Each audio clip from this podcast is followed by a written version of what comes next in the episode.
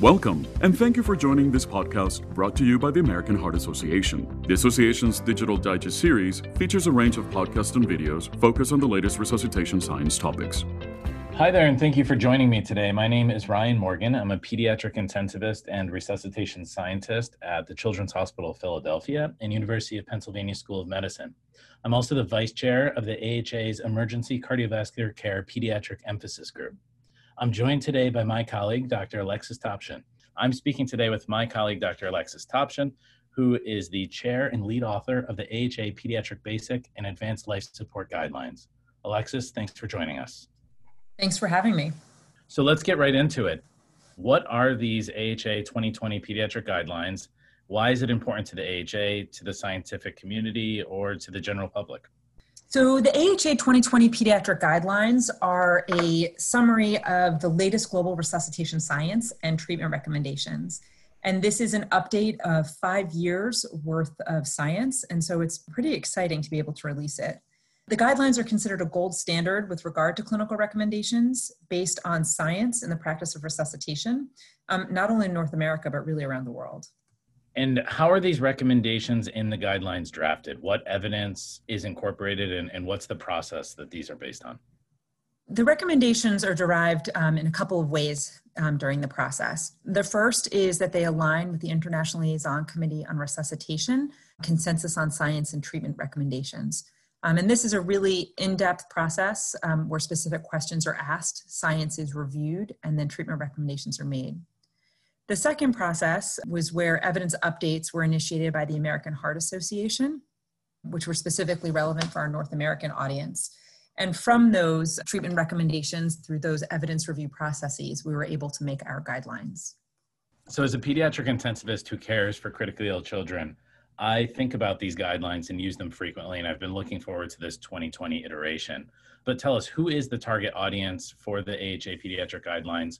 Who other than pediatric intensivists or emergency physicians like me should really be on the lookout for this? So I think what's fantastic about the guidelines is they encompass a really broad scope of providers.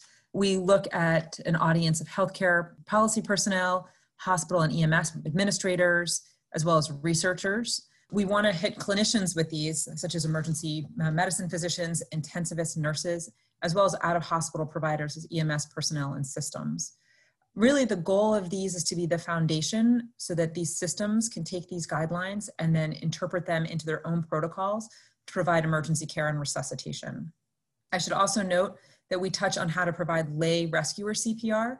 So this is the foundation of how EMS systems will guide just regular bystanders every day in how to provide CPR to out of hospital cardiac arrest victims.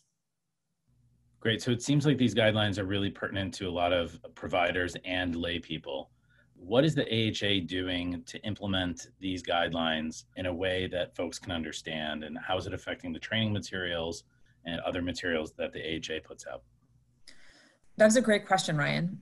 So, educational and training materials such as BLS for healthcare providers or pediatric advanced life support will be developed by the American Heart Association's ECC programs and based on the previous guidelines and focused updates. Once the 2020 guidelines are published, the ECC training materials, courses, and programs, as well as products, are going to be updated to reflect the most current science, as well as the most up to date best practices in resuscitation education. So, this is a lengthy document, these pediatric guidelines.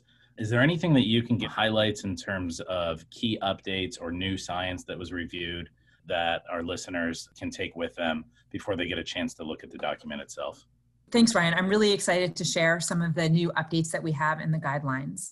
So, first, um, we have changed our recommendation for assisted ventilation during CPR and rescue breathing, um, which has been increased to one breath every two to three seconds or 20 to 30 breaths per minute for all pediatric resuscitation scenarios. Secondly, we've had data that really highlights the importance of early epinephrine administered during cardiac arrest so we're looking towards for recommendations to administer epinephrine as soon as possible, which is ideally within five minutes of the start of the resuscitation for non-shockable rhythms such as asystole and PEA. We've also updated our algorithms and visual aids. So this time around, we have an addition of a sixth ring to our chain of survival, which focuses on recovery.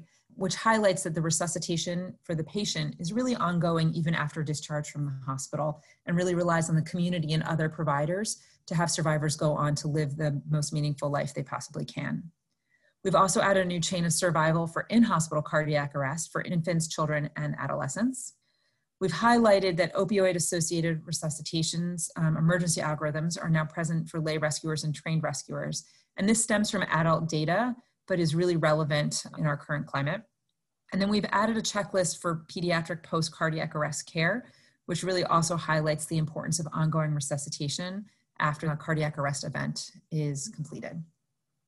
So additional recommendations for the 2020 guidelines are focusing on the management of opioid overdose, which both includes CPR, but also the addition of timely administration of naloxone by either lay rescuers or trained rescuers. We're also focusing on a titrated approach to fluid management with the administration of epinephrine or norepinephrine infusions if vasopressors are needed in patients who are being resuscitated from septic shock. Finally, for our chain of survival, we've expanded from a five ring chain to a six ring chain of survival with a focus on recovery and long term outcomes for our survivors of cardiac arrest. And where can our listeners actually find these guidelines? These guidelines are going to be released in circulation and in pediatrics.